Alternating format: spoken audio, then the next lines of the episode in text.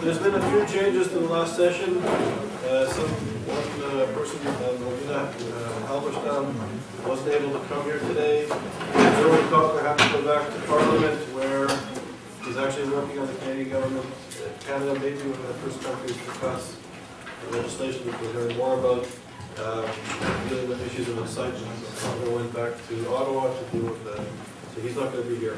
So the way the session will, will work, um, we're going to have Gregory Gordon speak. His, the title of his paper is From Incitement to Indictment, Prosecuting uh, Mahmoud Ahmadinejad for Advocating Israel's Destruction. It's a very important uh, topic and one that the Yale Initiative and members of our academic community have been very much engaged in. And I actually wrote a, a piece with Irwin Cotler uh, on incitement and actually presented it at the OSCE and and in the Bundestag. Uh, Professor Mashra and I were actually just in the House of Commons and the House of Lords in the United Kingdom dealing with, with this issue as well. So I think it's a very important issue and cuts to one of the main concerns of uh, our research center dealing with anti-Semitism.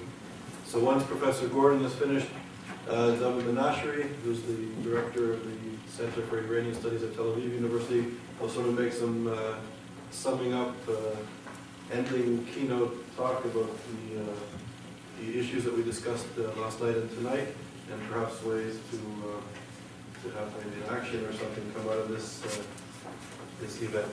So it's really a a pleasure to be able to introduce Gregory Gordon. He's a professor of law at the University of North Dakota and is one of the leading legal scholars on those very issues.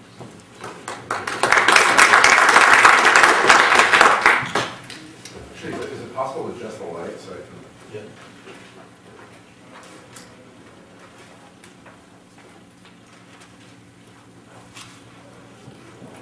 Thanks. Um, For those of you who were at the talk um, last night by uh, Irwin Cotler, you've got a pretty good sense of the scope of my discussion.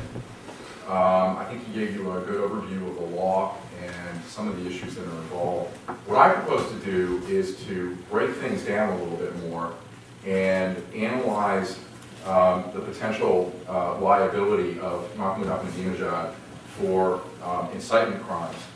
Um, and I'm going to focus on what would be a criminal trial. Could he actually be brought to justice uh, on criminal charges for his uh, incendiary statements regarding Israel and Israeli Jews? Um, so that's going to be the focus of my talk, and I'm going to look and I'm going to break down um, the issues. Now, of course, where all this furor began was his statement on October 25th, 2005, that um, Israel must be wiped off the face of the map at the World Without Zionism Conference, which was one of the early significant uh, moments in his presidency. And people have focused on that statement a lot. Um, and I want to begin by saying that part of what I'd like to do today is dispel the notion that if Mahmoud Ahmadinejad is liable for incitement crimes, that it's limited to this statement. That, to me, is a mistake to think. It is, it is not this statement alone, because frankly, if it were just this statement, I wouldn't be standing up here. There, I don't think we, we would, I mean, we might have a discussion related to other issues, but it wouldn't be criminal prosecution. So let's, let's kind of just explore a little bit what issues come up as a result of the idea of a potential criminal prosecution of the Iranian president. First of all, does the developing body of incitement law, um, which has really taken on a, a life of its own through the Rwandan genocide prosecutions, does it permit prosecution of a sitting head of state whose words actually defy easy translation and whose audience appears amorphous? So we're going to look, of course, at what the words are and what the audience might be. Secondly, even if it does, would prosecution run afoul of the law in the absence of actual rather than threatened mass atrocity? If we don't have an actual genocide, can we successfully bring a prosecution for incitement to genocide? Third, may a politician face crimes against humanity charges when he has supported attacks by third-party clients against civilians he is threatening in his speeches, but has not perpetrated the attacks himself directly. Okay? Because that is an issue that we have, and, and one of the things that I'd like to point out right now is that, frankly, I, I think one of the contributions that I've been able to make in this discussion is I think I've been the first person to propose that uh, Ahmadinejad would be liable for crimes against humanity. There have been scholars talking about incitement to genocide, but not crimes against humanity. And I'll explain why I think that's in play in a moment.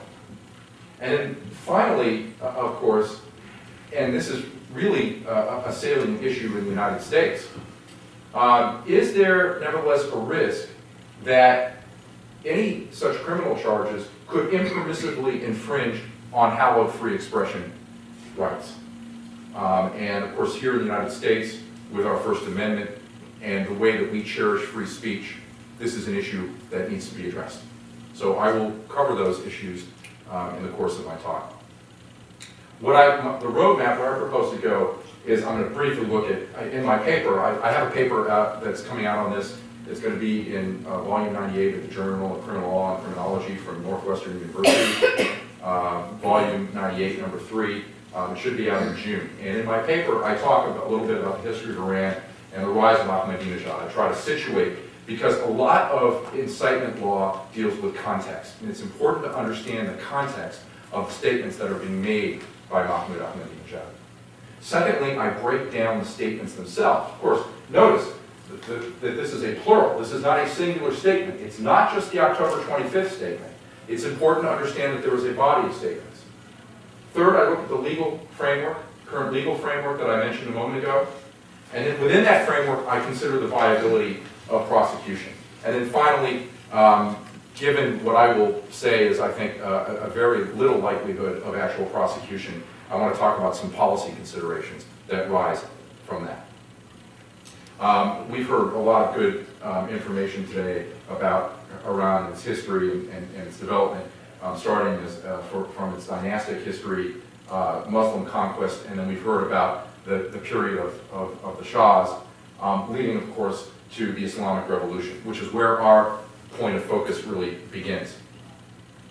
Ahmadinejad, of course, is really a product of that Islamic revolution. Um, he himself has been a devout Muslim from youth. Um, his name was originally Saborgian, uh, but was changed to Ahmadinejad, which means uh, of the, the, the, faith of, of Muhammad, I, I think, or, or, or, something along those lines. I, I don't speak Farsi, but um, within his name, there is uh, already a strong link to Islam. Um, and he became, of course, a, a committed Islamic revolutionary activist. Um, and some believe, uh, it has not been proved conclusively, of course, that he might have actually been one of those involved in the taking of hostages um, when uh, the Americans were taken in uh, 1979. Um, he was, despite that, uh, relatively unknown in Iranian politics until he became mayor of Tehran. Um, he began to institute uh, fairly extremist policies as mayor of Tehran, um, and then he was a surprise uh, victor in the uh, race for president of Iran in 2005, and that is, of course, when he was catapulted into world prominence, especially once he delivered his infamous remarks on October 25th. Um, from the beginning, he started spouting uh, extremist rhetoric. Uh, this is just an example. Thanks to the blood of the martyrs, a new Islamic revolution has arisen that will cut off the roots of injustice in, in the world. So this notion of someone who is messianic or sees himself as messianic and sees his administration as a chance to usher in a new era of, of justice is, I think, important in understanding the context of the presidency of Mahmoud Ahmadinejad. Of course, another one of the prominent features of his presidency has been the support of terrorist groups aiming to destroy Israel. Um, Hezbollah has been uh, perhaps the uh, most infamous of these relationships, especially in relation to its 2006 attack in summer uh, against Israel. Um, but there's also been support of Hamas and Islamic Jihad. In fact, um, Secretary of State Condoleezza Rice has referred to Iran as a central banker of terrorism in the world. As Professor Cotler pointed out last night, there have been missile, there have been parades where there have been missiles that have been draped in um, banners. I, I'm not uh, actually um, uh, purporting to, to show specifically one of those banners, and because I don't read the language, I don't know, but I just, this is an example of, of something that came by in a parade, and I'm just showing it as a, as a visual, so I make that qualification. But there have been um, accounts of these missiles draped, and there are photographs, I just don't have in this PowerPoint presentation, saying the equivalent of death to Israel. Um, so where there may be some dispute about Ahmadinejad's statements, especially his October 25th statement about wiping Israel off the map, this sort of image is extremely valuable, I think, in understanding the mindset, especially when we talk about the intent, which we will when, when, when we talk about genocide, of Ahmadinejad in making these statements. The other thing that we need to keep in mind to put all this into context is that Iran, of course, is trying to develop a nuclear capacity. And while this may seem dire to some, certain experts believe that Iran could be capable of building nuclear weapons as early as 2009. Um, there has, of course, been the national intelligence estimate, which has called this into question. Um, I would say, however, that if you look at the literature that's come out since the national intelligence estimate, it's not so clear that the national intelligence estimate got it right. That, in fact, it looks like Iran has uh, developed what it needs uh, to uh, create nuclear weapons, especially the fissile material that's necessary for that. Um, it's much easier to create uh, or develop a warhead um, than it is to, to have the fissile material, and apparently they are continuing to develop the fissile material. Um, and it, it does seem odd, and I think people can maybe disagree about this, but it does seem odd that Iran is so desperate to have nuclear energy for civilian purposes only. Um, it just seems like there, there could be other, other energy sources.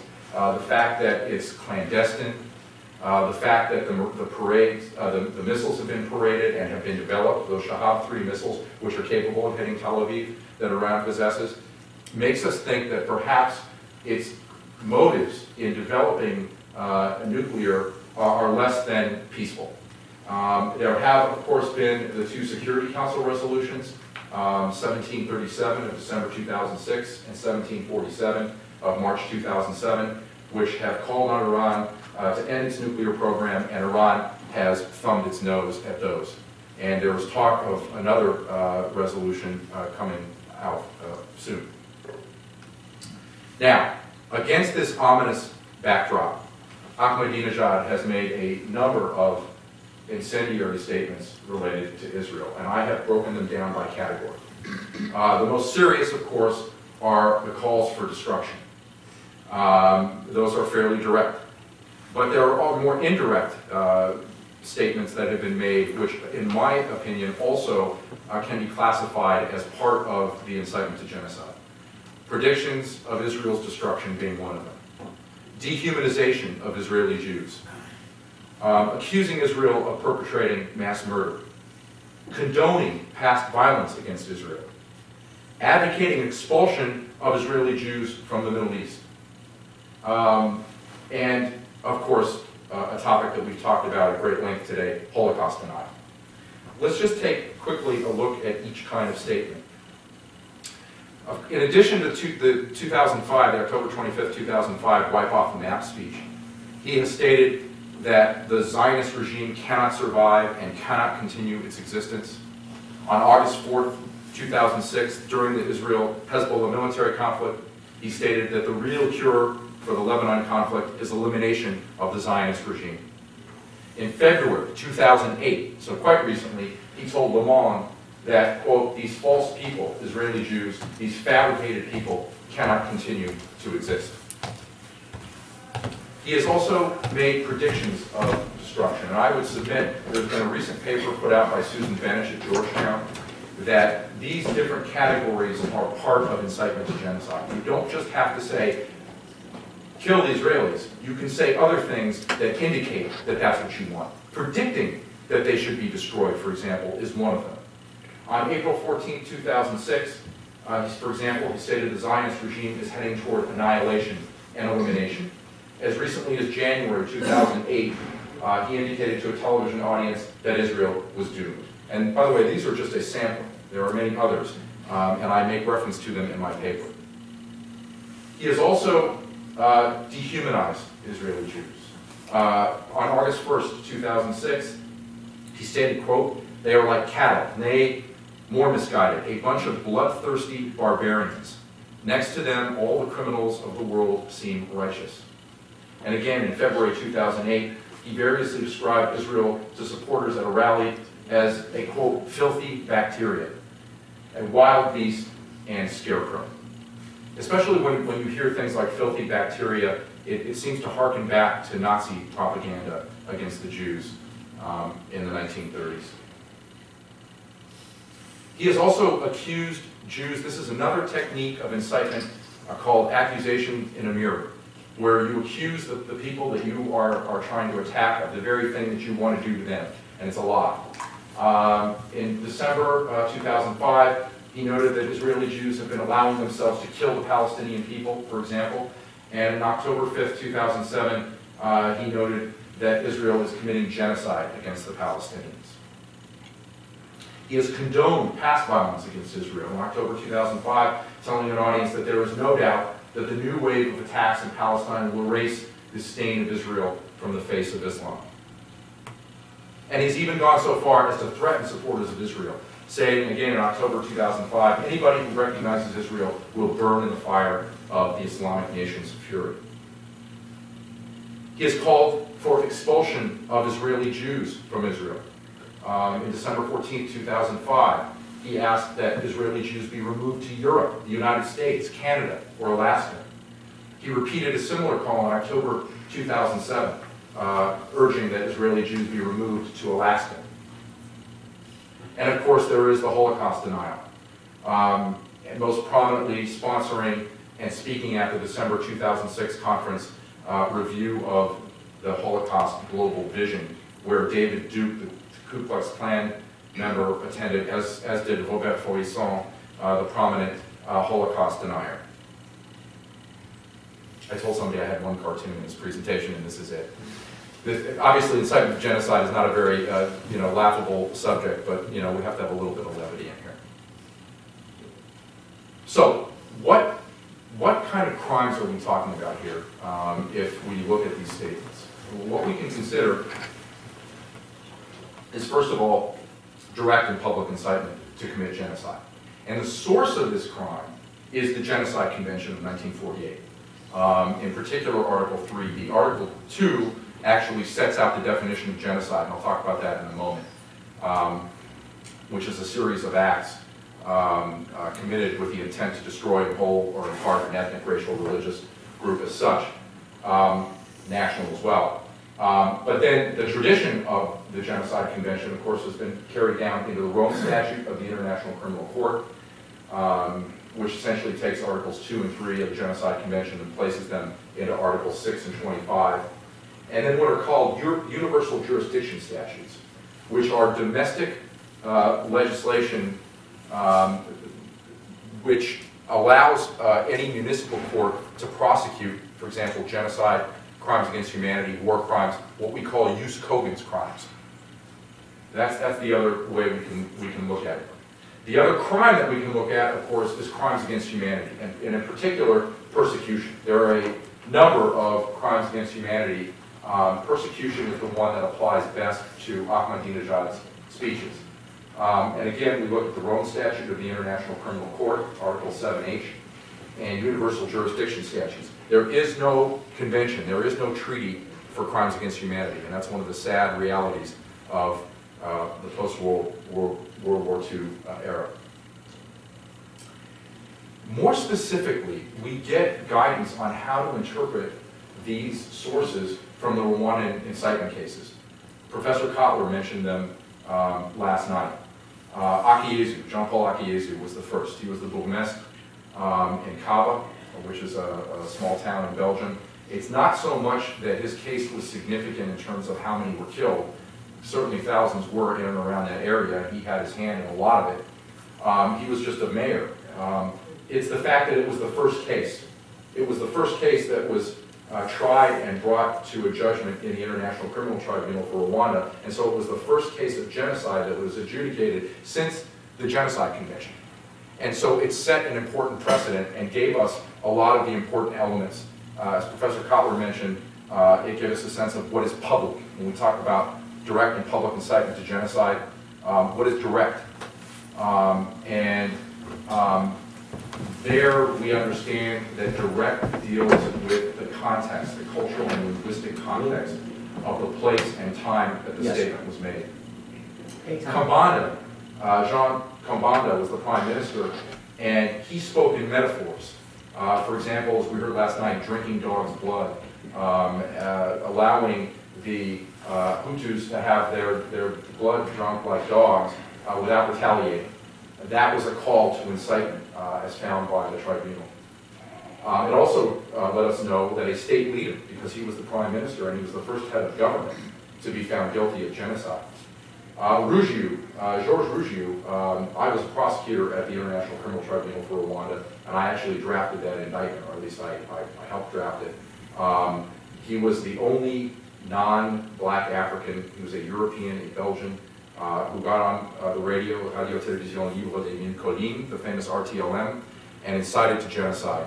He too used euphemisms, such as finishing off the revolution of 1959, which was a reference to a time when there were massive ethnic massacres against Tutsis by Hutu in the 19, in the late 1950s.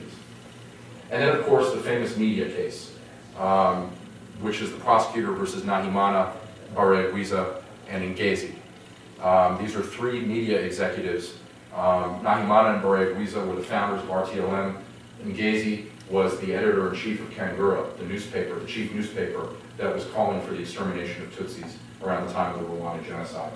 Um, that case gave us a very good indication of what constitutes illegal incitement versus what constitutes legitimate speech. Um, and then uh, was the Canadian case. Uh, Leon Mugesera gave an infamous speech in November of 1993 in which essentially he told Tutsis that they need to be sent back to their homeland of Ethiopia uh, via the Nyabarongo River, which is a non-navigable river that was traditionally used to dispose of corpses after large-scale ethnic massacres. The first issue that we have to consider here is whether or not Ahmadinejad has general genocidal intent. And as I mentioned, genocide consists of certain harmful acts, killing, causing serious bodily and mental harm, inflicting on the group conditions calculated to bring about its physical destruction, for example, committed with the, the intent to destroy in whole or in part a national, ethnic, racial, or religious group as such. Okay, that's our basic definition of genocide. There is an issue that comes up on the general intent part of it, which is does Ahmadinejad have intent to kill Jews when 25 or approximately 25,000 uh, Jews live in his country and he has not targeted them for destruction per se? Um, I would argue that he is, um, he does have intent to commit genocide, even though he may not want to kill every single Jew that exists in the world. If he wants to kill Israeli Jews, if he wants to destroy Israeli Jews, then that is enough. Uh, we learned from the International Criminal Tribunal of Yugoslavia's jurisprudence uh, coming out of the Srebrenica cases that where only a certain number of Muslims were targeted for murder, intent to destroy a group within a specific area, in that case, that enclave around Srebrenica, um, is enough, is sufficient to establish genocidal intent, even though it's not all of the Bosnian Muslims. The same would apply to Israeli Jews. And then, beyond the general in- in- intent issue, there are the elements of incitement. And as I mentioned, we get those from the Akayesu and the Nahimana cases. It has to be direct, um, of course, it has to be public. Uh, but when we talk about direct, it, again, it has to be viewed in light of its cultural and linguistic content. The question we need to ask is, did the people for whom the message was delivered or for whom it was intended, um, immediately grasp the implications thereof.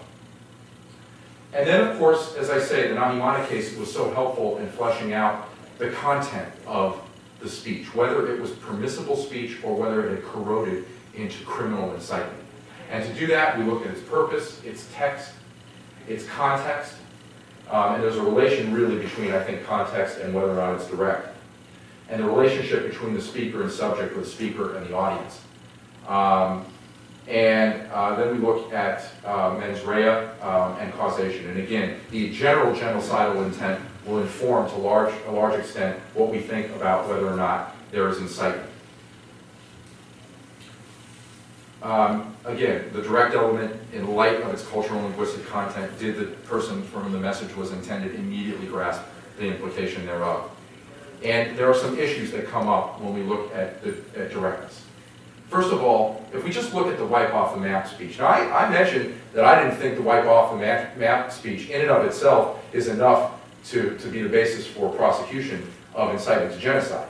That said, I look at it as an extremely important anchor around which the other statements can be placed and which, as an ensemble, can be the basis of incitement charges. So we do have to ask ourselves some serious questions about that speech.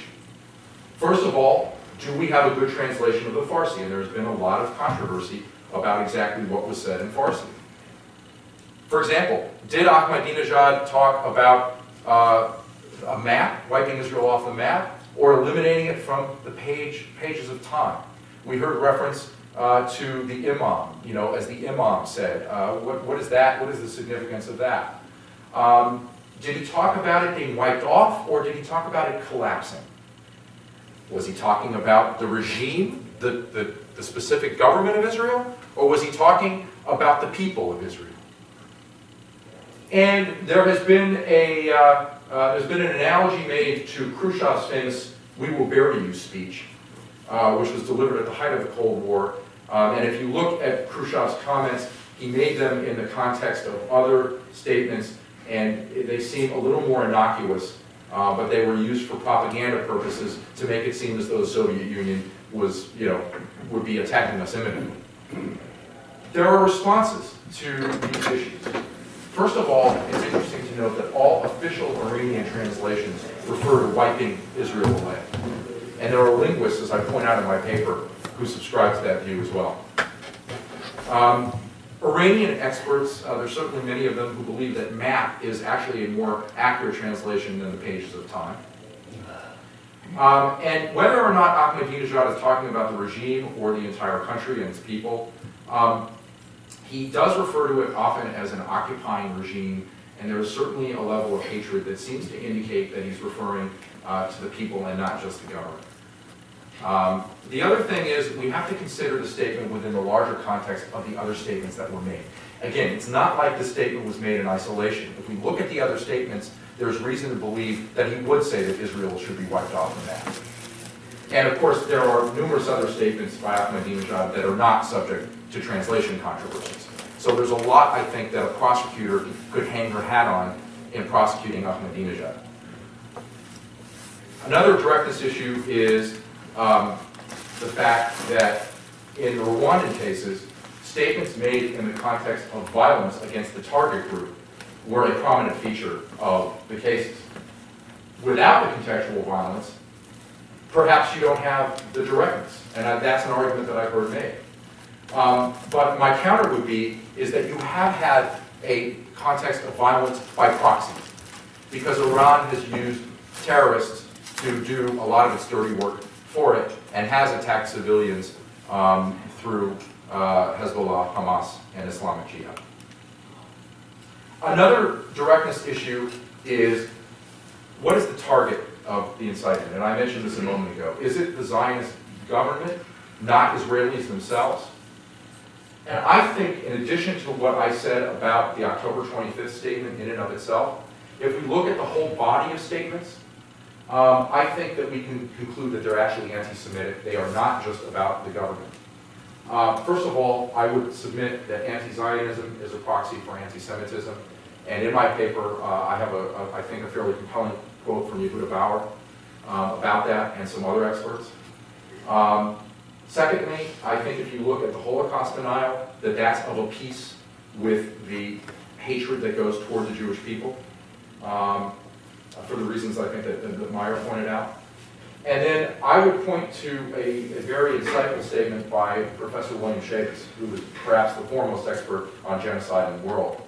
That, quote, the history of genocide shows that those who incite the crime speak in euphemisms. And I would submit that Ahmadinejad can't have it both ways. He can't pretend like he's just a court jester making ridiculous statements that nobody is going to take seriously. He is making these statements in a context that suggests that he is serious about what he's doing. And he's not going to be able to hide behind that court jester persona. The other uh, issue is, who is the, the audience for his incitement? What is the intended audience? Is it Iranians? Okay, if it is, then our, our analysis has to shift to, to a certain extent. Is it Islamists, Islamic extremists? Or is it Muslims in general? To understand whether it is immediately grasped, uh, whether his message or the significance of it is immediately grasped, we need to know who the audience is. And that's something that would have to be worked out if this case were ever brought to trial. Um, this would be a, certainly a, a, trial issue. What about, the other thing is, what is the incitement urging um, listeners to do? An argument would go, assuming the statements are directed at Iranians, why would Ahmadinejad have to incite when he and or the, the ruling elite in Iran uh, would themselves uh, control the use of nuclear weapons, would themselves push the nuclear button? And I think the counter to this is that Iranians have expressed dissent against Ahmadinejad's policies. Um, there was a big protest uh, last summer, for example. Um, and I think what he's trying to do, I think an argument could be made, is he's trying to generate consent for a policy that would clearly result in mass murder if nuclear weapons were, were used, and would likely lead to a war that Iranians would have to fight. And I think he's trying to create an environment of hatred toward Israel and Israeli Jews that would allow there to be consensus. The other thing is that we're, we're now just talking about killing. We're talking about destruction. The other aspect of this is he has called for the, forced expulsion of Israeli Jews from the Middle East. And we could argue that one of those acts that I referred to, um, uh, advocating infliction of serious bodily and mental harm, that that is another uh, potential um, part of incitement to genocide. This is another, remember, there are a series of acts. Forced expulsion could be one of them. Um, it's not limited to murder. So um, there's another possibility for, for arguing that he's committed incitement to genocide without getting into whether or not he wants to kill Israeli Jews, etc.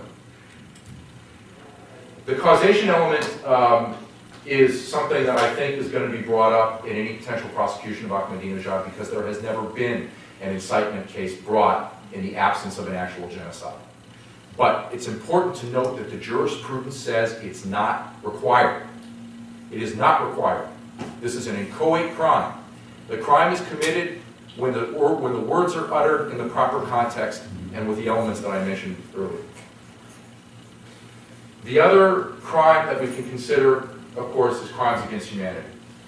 Was Ahmadinejad's advocacy part of a widespread, this is in the legal, the legal jargon, a widespread and systematic attack directed against any civilian population made with knowledge of the attack?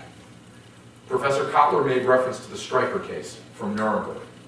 That case, along with Ruggiu, uh, who I mentioned a moment ago, that was the, the European Belgian uh, radio announcer, Nahimana and Mugesera, the Canadian case, clearly indicate that it is not necessary to show resultant violence when it comes to crimes against humanity. The words themselves are persecution.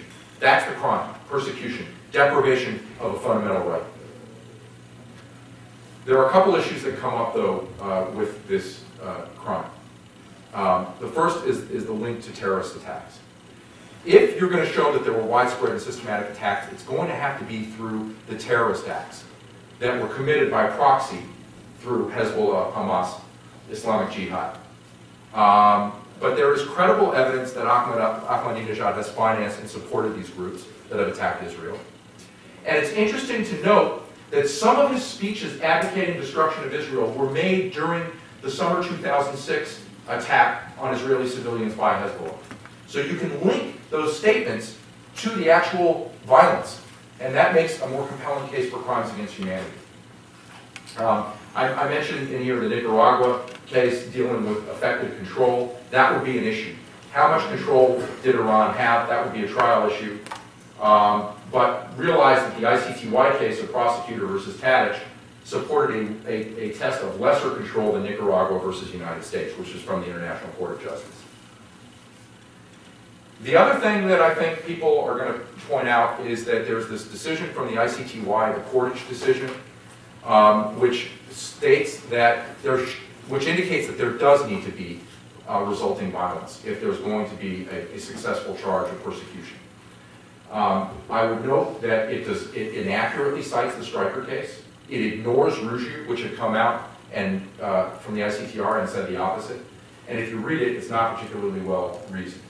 The Fritzsche decision from Nuremberg, Fritzsche, who was the head of radio um, under Goebbels' propaganda ministry, he was acquitted. And I, uh, I'm actually planning to write an article about that case. But that was at odds with the Streicher and the Otto Dietrich case. Dietrich was in the propaganda ministry as well, and he was convicted in subsequent Nuremberg trials. And that is also a poorly reasoned decision.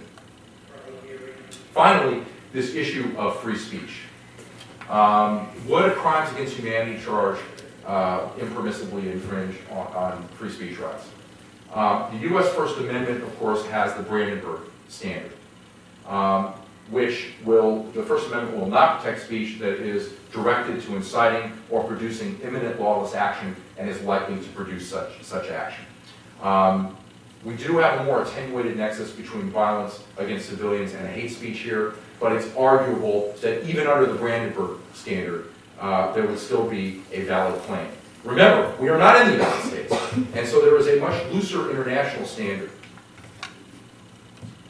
Finally, there have been suggested jurisdictions for uh, where Ahmadinejad can be prosecuted. The International Court of Justice uh, could take the case pursuant to Article 9 of the Genocide Convention, which is the so-called compromissory clause. Um, but remember that, well, I think I'm, I'm going to talk about this in a moment. Let's see if I, yeah. Um, there, there, there is, there's, I'm going to say there's a problem with that. We could also, under the universal jurisdiction statutes, possibly prosecute him in municipal courts. And then, of course, the International Criminal Court could take him pursuant to a Security Council referral, because Iran is not a member of the ICC. So Article 13 of the Rome Statute of the International Criminal Court would be the only avenue through which he could be prosecuted by the ICC. With respect to ICJ jurisdiction, there are all kinds of potential problems. Iran is not likely to consent, and consent would be necessary. It's already thumbing its nose at the Security Council resolutions related to its nuclear program. It would take years for a decision. If you look at ICJ cases, they take forever to be litigated. And for all we know, Israel could be blown up by then. Um, and it, it deals with the liability of the state, not the individual. And the trend has been toward individual criminal responsibility. Municipal court jurisdiction um, under the universal jurisdiction statute is not likely because, frankly, I don't think we're going to find any countries that will be willing to prosecute.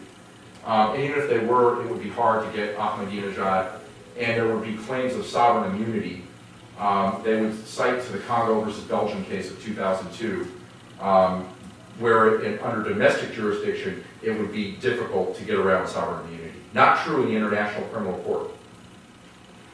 And so that leaves us with the International Criminal Court. Again, a Security Council resolution pursuant to Article 13 would be the only way to do it. But it would show that there is a, a world consensus through the Security Council, or at least a broad international consensus, uh, and the, the, position taken on Iran's nuclear program is already somewhat indicative of that. If Iran continues its shenanigans, if it continues to finance terrorism, if it continues to thumb its nose, and if it continues to play chicken the way it has, who knows? It's not likely, but um, that's the only way it could go. Because it's unlikely, my conclusion is that we need to focus not on the reality of incitement the way it has already been prosecuted, but on the way it should be prosecuted, which is as a deterrence mechanism. That's what I argue in my paper. That's what I say is the key to making sure that we don't have genocides again, because if you look at genocide, it is always preceded by hate speech. And I will conclude, just give me one last bit of low light so I- they can see my last quote. With the quote of Hitler expert Ron Rosenbaum. It has never happened before, this kind of preemptive indictment, but that doesn't mean it can't happen now, or that it shouldn't happen now, or that the international law making incitement a separate crime shouldn't be applied to Ahmadinejad and his genocidal incitement against the Jewish state. Considering the hideous historical record of failure in the past to prevent genocide, failure to pursue this course would itself be a crime. So, thank you for your time. We'll we'll take questions now for a few minutes and then uh, Professor Menashri. Jonathan? Yeah, I appreciate very much your, your comments, and uh, it's extremely interesting. But I wonder whether the fact that he has not um, gone after the Jews in Iran, whether that doesn't actually show us something very significant, which is that it is not ethnic, it's not even religious. And I wonder whether at the root of the attack on Israel and the Israeli Jews isn't a larger global, a geopolitical struggle going on between Iran and Saudi Arabia, in fact. In that struggle, Israel stands in the way. In fact, Israel stands in the way between Syria and Jordan. And if you get rid of Israel, then you get rid of the only stabilizing state in the Middle East. And I, I'm just wondering whether there is not another uh, approach to this which puts it in a larger context, so that simply um, eliminating Ahmadinejad does not in fact eliminate the problem, the fight between the Sunnis and the. I have two observations. First of all, I think you may very well be right, but you have to remember, I'm focusing on criminal prosecution. Um, the question is, could, could a case be made out, and could we prove genocidal intent um, with respect to the law as it exists? And my argument is that if you are advocating for removal of Israeli Jews from the Middle East, that whether or not you attack the Jews who are living under a dictatorship, if you will, within Iran, um, and are not being targeted for destruction currently, um, that that shows that there's not genocidal intent. I would, I would say to you that the, the Bosnian cases prove otherwise. The targeting of the uh, Bosnian Muslims in Srebrenica was only a limited part of the group, and yet that was found to be sufficient for proving genocidal intent. So I take that as far as it goes for purposes of criminal prosecution. As far as whether there are greater implications, geopolitical considerations that deal, deal with Ahmadinejad's reasons for wanting to get rid of Israel, you may be right. But I do think that there's, that there's some anti-Semitism in there. Um, if he felt warm and fuzzy about, about Israeli Jews, I don't know that he would be so uh, concerned about, you know, whether or not he was having a struggle with Saudi Arabia and that the, that the Israelis were a problem in that regard. So I think it's complex. Mayor? I have two questions. Uh, Can you prosecute the head of state of being, for being responsible for what other people in his state, let's say the official media, which he controls, make? That is, because I mean, you can find not only Ahmadinejad state segments, but segments in the radio or TV, which advocate the destruction of Israel or go much further than what Ahmadinejad said.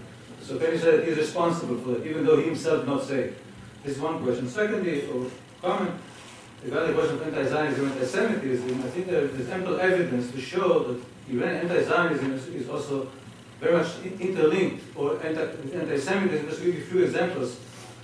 Um, Remember, I agree with you. no, no, no, no, just to, Yeah. to enhance the point. I mean, not only that the Holocaust denied, but the Holocaust of Ezra Zion, which is officially an anti-Semitic document long before Zionism, before Zionism existed, is used to explain, an anti-Jewish document is used to explain Israel and vice versa. Or to give you another example, uh, Grand Ayatollah Nuri Hamadani two years ago explained that when the Prophet Muhammad destroyed and massacred the Jewish tribe of Banu Qurayza in the seventh century, century, he destroyed a major Zionist base. Right. So at that time, there was no distinction supposedly between Zionists and Jews.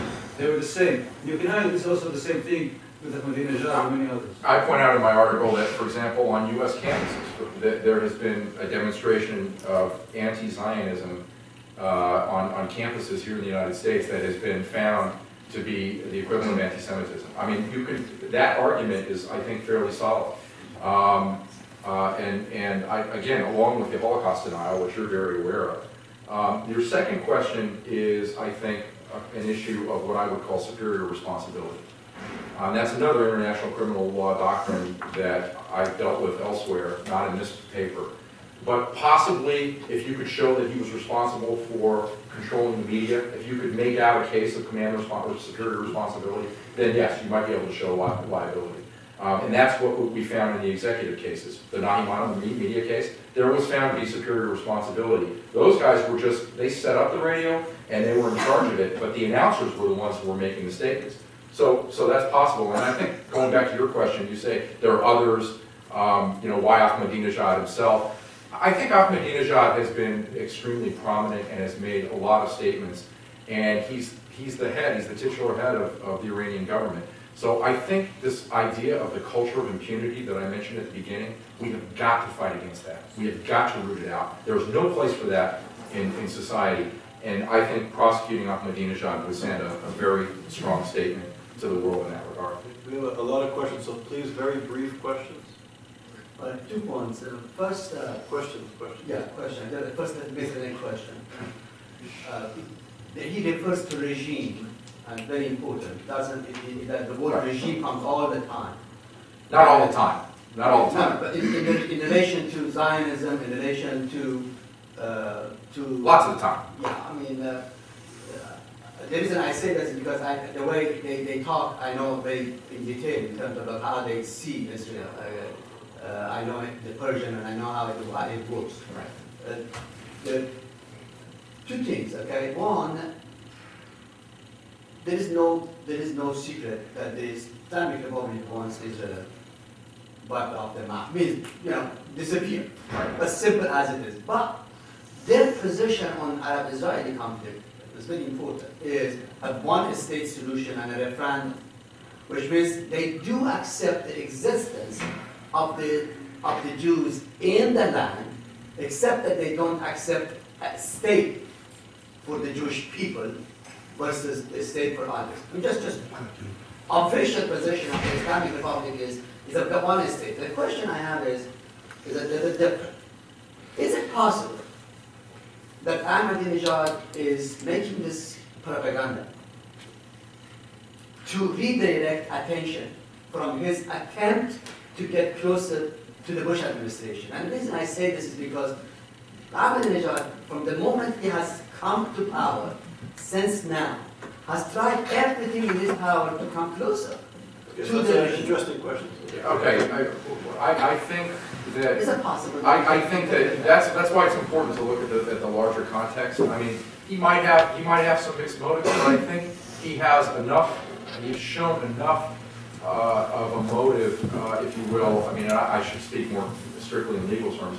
He's shown enough of his intent, I think, uh, to, to be serious about genocide, that, and especially in the connection of the violence that comes with the terrorism and the sponsorship of ter- terrorism.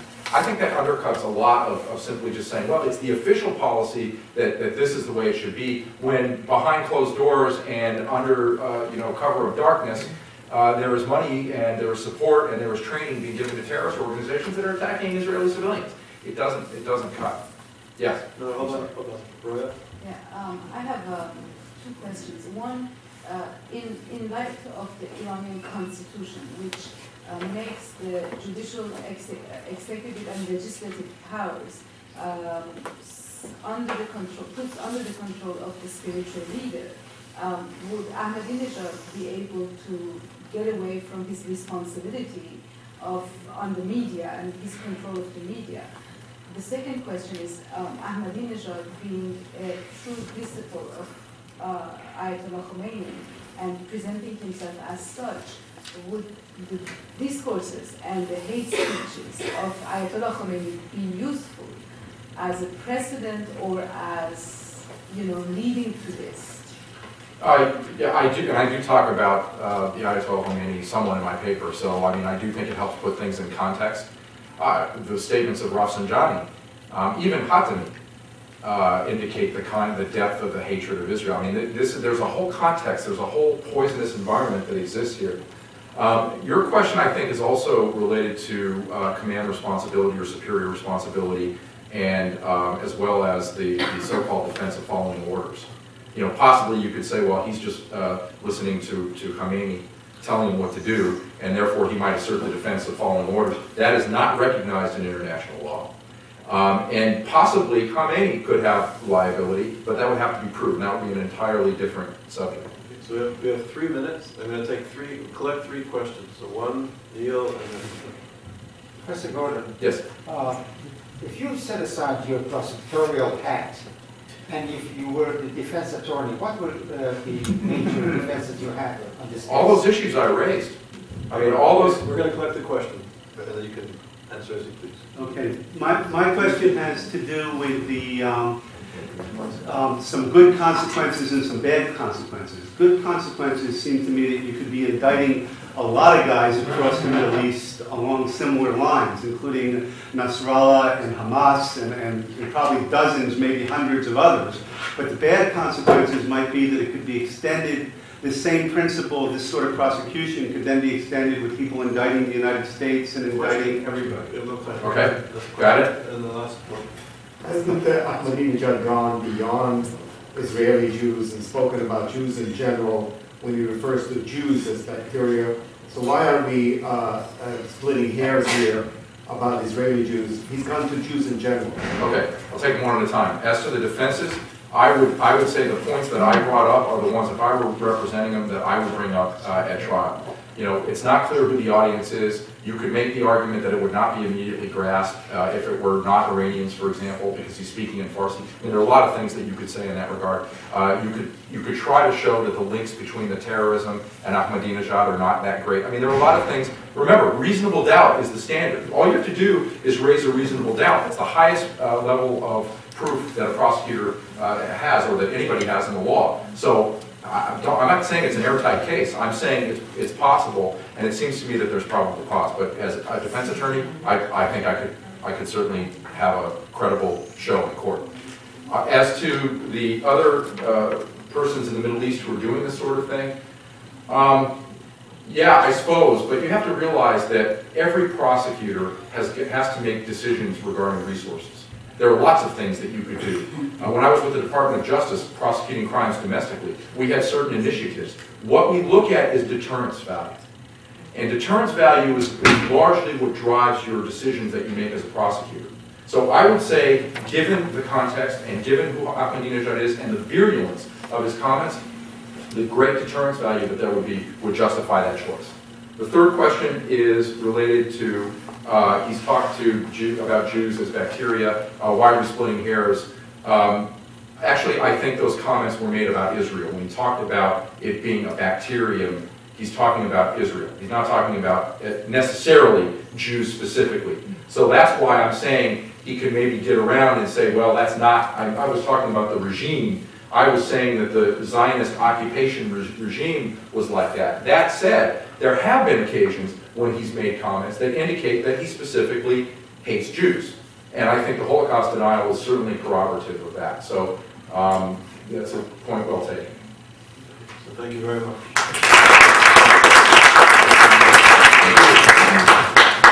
Okay, so David Menashri will give the final uh, keynote uh, talk, and I just want to say it was really an honor to work with David Menashri and his colleagues from the Center of Iranian Studies at Tel Aviv University.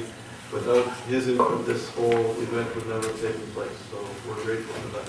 Uh, Thank you. Uh, So after this uh, long uh, 24 hours, uh, I think it would not be even serious to try and sum up uh, or wrap up even the discussion. I can only promise you what uh, Henry VIII promised each of his uh, six wives. I won't keep you long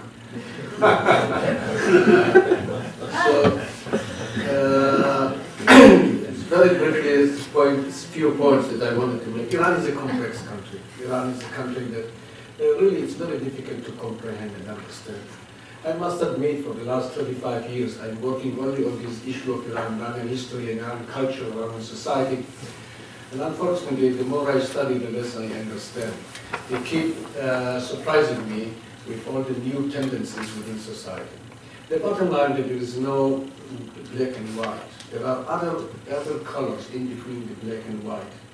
And there are, within the Iranian civil society, even within the administration, there are different tendencies. Not all people in Iran think alike, and not all the people of Iran speak alike. And we can see people, and I think that I personally, I think that I a lot of respect for civil society in Iran. There are positive things developing in Iran that are really very encouraging for the future. I would say that a country that has women as the Iranians have, or youth and students as the Iranians have, has a, this country has a bright future. The problem is not with the people of Iran, the problem is with the ideology and politics that are in control today in Iran, and I think that is a source of concern primarily for the people of Iran. That's uh, Israel and the world aside, the main victims of this policy and harshness are the people of Iran themselves. The revolution was actually changed our attitude and, and, and perspective of Iran. This was such a huge development that changed our attitude. I can tell you in terms of Iranian studies or Middle Eastern studies, there was a revolution also in Iranian studies. 30 years ago, before the revolution, in seminars and conferences on the Middle East, there was almost nothing about Iran. The entirely was devoted to the, Arab world. Uh, and today, I was speaking with the people in East Studies Association, one quarter of all the Middle East experts listed in the MESA, they, their main field of study is Iran. Not Egypt, Syria, Lebanon, take all the Middle East. One quarter are working on Iran. It's a visual way to look at it. You go to the library and see what are the books, how many books have been published about Iran in the 60s and 70s, and how many books in the 70s and 80s. How many papers in the journals of Middle Eastern uh, history, society, have been devoted to Iran before, and now? But it's the problem, this is not the problem, but the problem is that this also changed our attitude and focus on different aspects of Iranian life. Before the Islamic Revolution, you won't find many books dealing with Islam in Iran in the 60s and 70s. Most of the books were about modernization in Iran, migration in Iran, population in Iran, women in Iran, youth in Iran, students in Iran, the process of modernization, westernization, and change. After the Islamic Revolution, most of the books somehow deal with Islam, Shia Islam. And they agree that equating Khomeini's revolution with Shiism, with Islam, and I think that a more careful uh, attitude should be employed. Now, even if you, uh, having, having said that, uh, the revolution which somehow I think that make it difficult to us to understand Iranian history helps us in different ways. Because after such a huge tsunami, after such a huge change in history, it's easy to look back and see what remained from the legacy of the monarchy, what remains solid after all this basic change, and what has been wiped out and changed and removed. And if you take this perspective, you will see the many, many developments that were the results of the policy of the monarchy or the results of westernization in Iran remained very solid. Let me the one, the most important thing is nationalism, a Western concept penetrated into the Middle East and into Iran late in the 19th century. It became such a profound and powerful aspiration and ideology in the Middle East, including Iran. In each and every case, almost, there was a clash between ideology of the revolution and the national interest of the state. Interest of the state won over ideology. They may be willing to pay higher price that you would think logical to preserve their ideological uh, purity, but all in all, when there was a clash. It doesn't mean that the revolutionary movement wakes up in the morning and says, well, what can I do today against what I promised or against my ideology? No, they wake up in the morning, they want to do exactly what they promised. But when there is a clash between the interests, we see that interests win. Nationalism is one thing. Modern education, we spoke about education here. 150 years ago, there was a struggle, a cultural war in Iran against modern schooling system. When the Iranian Revolution came to power, they did not even entertain the idea of resolving the new schools and going back to the maktab. They continued to teach uh, biology, physics, mathematics, and you know what? Even the language of the great Satan. It's so absurd that on textbooks of each English uh, uh, book, there is also explanation why do we have to teach our children English. The fact that they have to explain it on the cover of each book, or at least it used to be in the early 80s, it's very meaningful. Well, they have their explanation. We need to export our ideology, so we need foreign languages. We need to fight with imperialism, so we need technology, and therefore, we need foreign languages. The Islamic regime has never been against Western technology. Western technology was a great service for Iranian revolution. The telegraph line served the interest of the late 19th century movement, the early 20th century movement, as much as the video, uh, as the tape cassette served Ayatollah Khomeini, as much as I believe that the next trend in the Middle East will be a, supported by the internet. All these issues that somehow that we discuss, but can you bring technology without culture? Can you isolate or separate culture from technology? The Iranians have tried to do it for a long time. And I think they failed again and again because big technology somehow penetrates also uh, uh, culture. In the morning today, we heard about uh, basically different attitudes to the question of democracy. And I think that uh, the fact that Iran has elections should not be taken as a sign of democracy. In a way, Iranians have gone to the polls and voted in, in elections more than any other nations in contemporary history. On average, Iranians go to general elections once a year. Eight times to parliament, nine times to presidency, four times to uh, uh, council of experts, uh, three times municipalities. I think we came to 29 years of the Islamic Revolution. We are not even discussing the round of uh, uh, elections. Well, is it sign of democracy? But I think not, because the system is being controlled by the non-elected bodies of government, which again we heard this morning how much power they have in Iranian society. And here is the concept of velayat faqih. Many people speak if there is be a change under President Bush. This is not the question. The question is, it can be a change under the present administration, not in Washington, but in Tehran. As long as Kha- Kha- Khamenei is in power, when having so much power in hand, no one can really challenge him. On the top of it, let's not fool ourselves, the Iranian regime is made up with smart and shrewd people. When I was giving a lecture in uh, military college in Israel, there was a banner on the wall translated from Hebrew. In Hebrew it says, "Betachmulot ta'aseh milchama."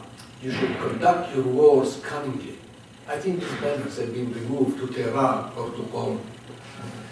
the other night I was speaking in New York in the opening of this session, and I said that there are two main games that are very popular in and associated with Iran: uh, chess and backgammon. I think that the Iranians are playing with the word chess planning their steps ahead of time, few phases ahead, while the West is playing backgammon, throwing the dice and praying that everything will be okay. This was not supposed to be like that.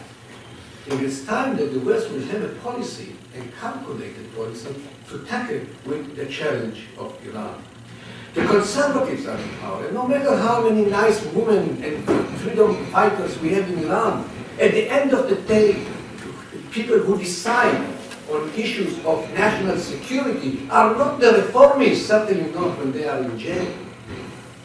The one who will push the button, they are the conservatives. For, for eight years, Iran, Iran had a, a reformist, a pro-reform president, Khatami.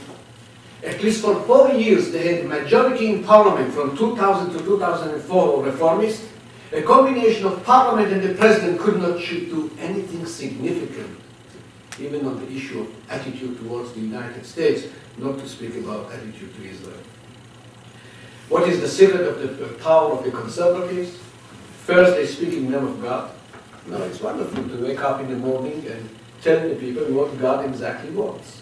We have some of them in Jerusalem, we have them in other places. There, there is a group of people that claim direct link to the wisdom of God, and it's very influential in conservative society.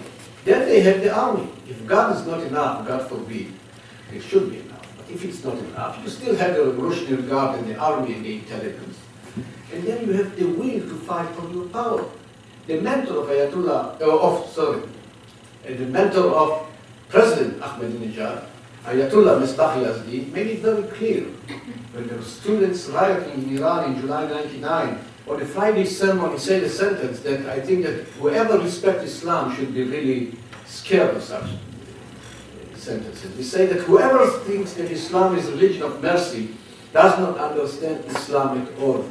Islam orders us to take sharp sword and cut the heads of the people who are against us. This is the mentor, or supposed to be the mentor, of Ayatollah, uh, of, of President Ahmadinejad. We spoke a lot about anti-Semitism and uh, the challenges to Israel and to its Western civilization. And honestly, for me, it really doesn't. I don't go to this question, it's wiped out of the map of page of history. The context is clear, the subtext is clear, the ideology of Imam Khomeini is clear, and the slogan of the Islamic Revolution, Israel should be eliminated and destroyed. Israel, Israel باید محو و نابود گردد. I asked a friend of mine, Iranian, why do you have to say that Israel should be eliminated and destroyed after you eliminated Israel? What is remain to be destroyed? Just to make sure that it's dead and buried, you know, that they won't come back anytime. So this, there is no question about it. And it's really this wording of that you use A, B, or C would not make a difference. and the, the, distinction between Jews, Zionists, and Israelis, honestly, I can't really as an Israeli, as a Jew, as a Zionist. I don't see how one can, how an Iranian common person in the streets would be able to distinguish, wow, he is a Jew, but this is a Zionist. They call all American Jews Zionists.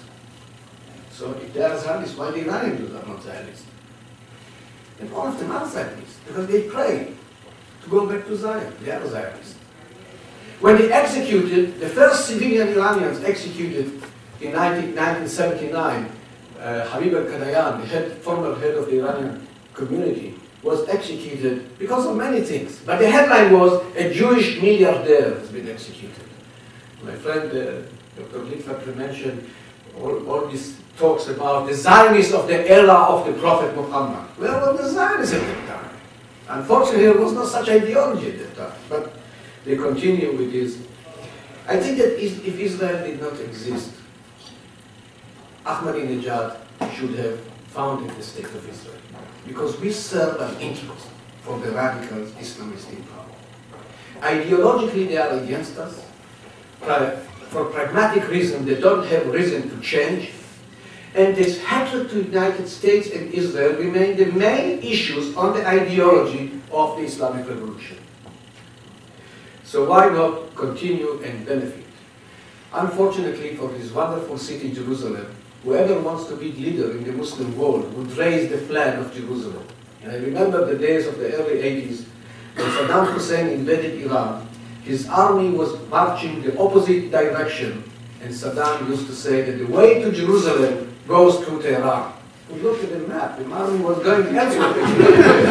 but the issue is the symbol of Jerusalem is unifying people behind you in the name of the struggle for the Islamic or Jewish or anti-Jewish cause.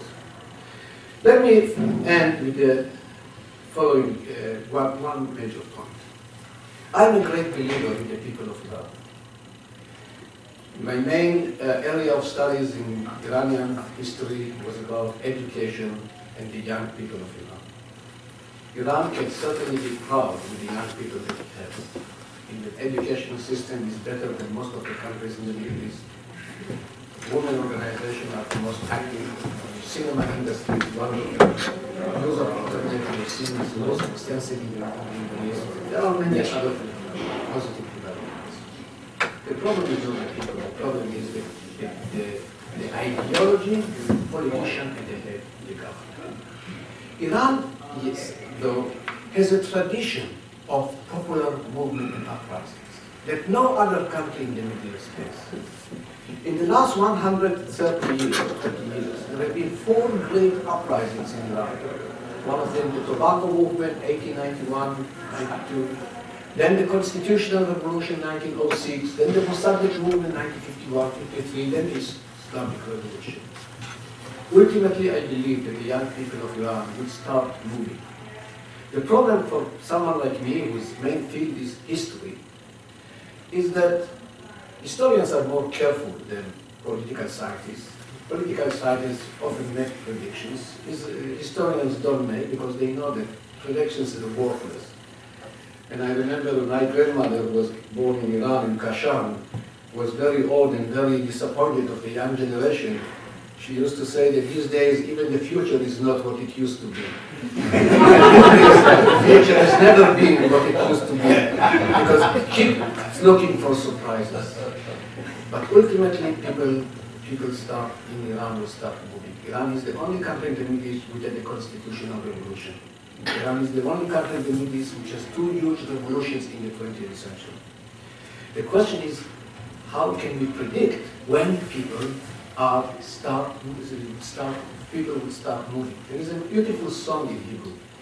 It says that פתאום קם אדם בבוקר ומרגיש שהוא עם ומתחיל ללכת. All of a sudden, people wake up one morning and start moving.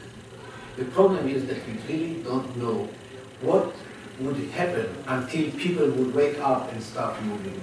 I have a sense that this one day will happen. I can promise you, no one exactly knows when, and no one exactly knows what should happen in order to start movement of the, of the young people of Iran, of the women of Iran. But I can promise you, when this will happen, you will have many scientists, many academicians and politicians who say, we exactly knew why that will happen, when it will happen, don't trust them. In history, there is no way to know when people get tired from one system of realities of life and they start moving ahead. In Iran, there is a tradition. In Iran, there is the potential, and the main potential is that the aim of the revolution has not been then materialized. The revolution, in my view, was not Islamic. The result of the revolution was Islamic regime. People went to the revolution because they were fed up with realities of life. They were looking for hope for their children, for future. Khomeini promised them the hope, if you want the illusion, that will bring them to the, I almost say, to the promised land. This, after 30 years, did not happen. And the main challenge facing Iran itself is this gap between the expectation of people and the realities of life. I think that as long as these aims of the revolution, of the revolutionaries of the 70s have not been fulfilled, the Islamic revolution has not been, is not yet over. Iranian culture has been based for centuries on two major pillars, Islam and, and, and Persian culture. The tradition of Imam Hussein or Ali and the tradition of Cyrus the Great.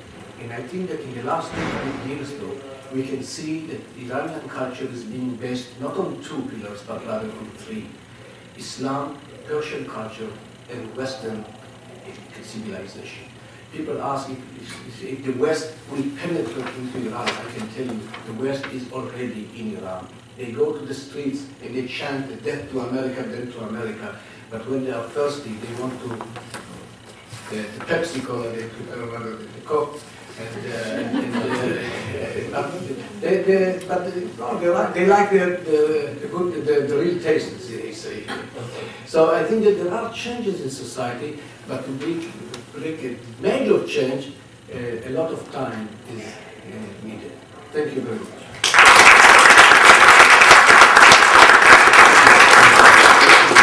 Yeah, tired, we don't- Well, We have, uh, we have to leave the room in five, five minutes, so.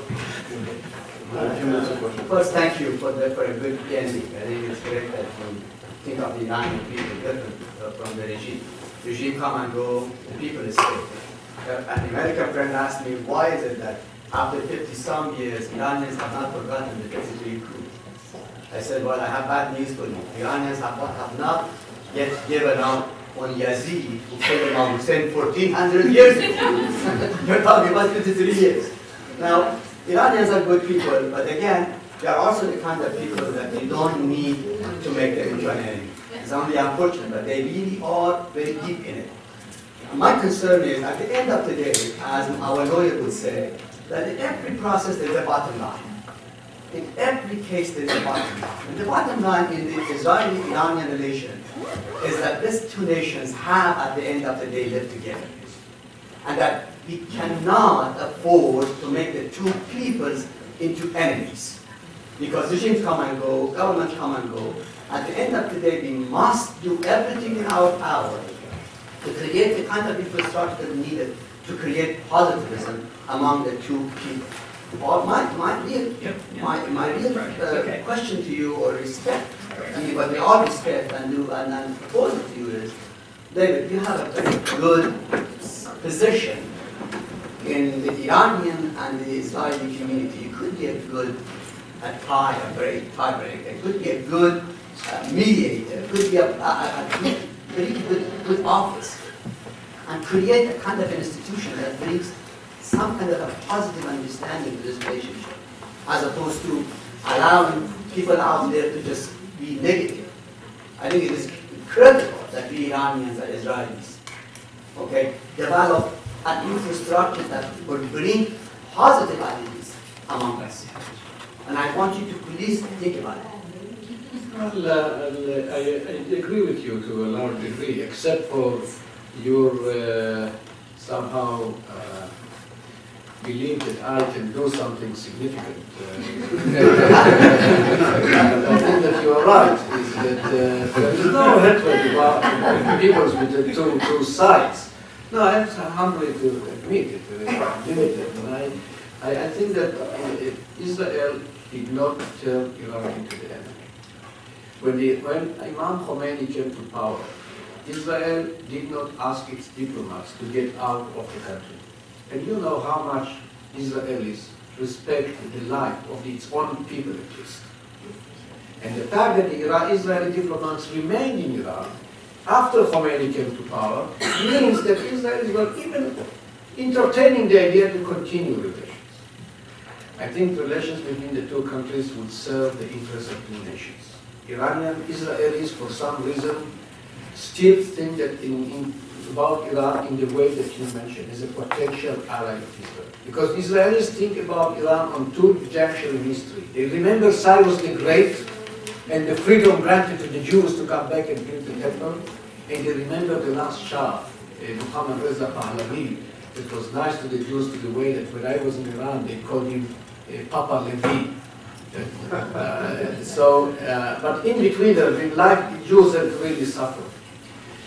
I think that it's all at the, at the hands of the Islamic revolution, Islamic regime. If the Islamic regime would want, and, and I don't want to interfere with your elections, but again, I think that any of the candidates of the presidency would end up dealing with the Iranians. If the Iranians would ask them, they would, would agree. The key to the change is in Tehran. And unfortunately, as long as we have such a system that everything is in the control of the Belagali Faqih, Ayatollah Jannati made it very clearly. He said that even if 20 million people would vote one way and the Baliya Faqih would say something else, the word of the Baliya Faqih is the supreme leader, is the rule. As long as you have such a system, and the check and balances are all check, checking everything in the favor of the conservatives, it's, I think, the main problem. Let me say another word.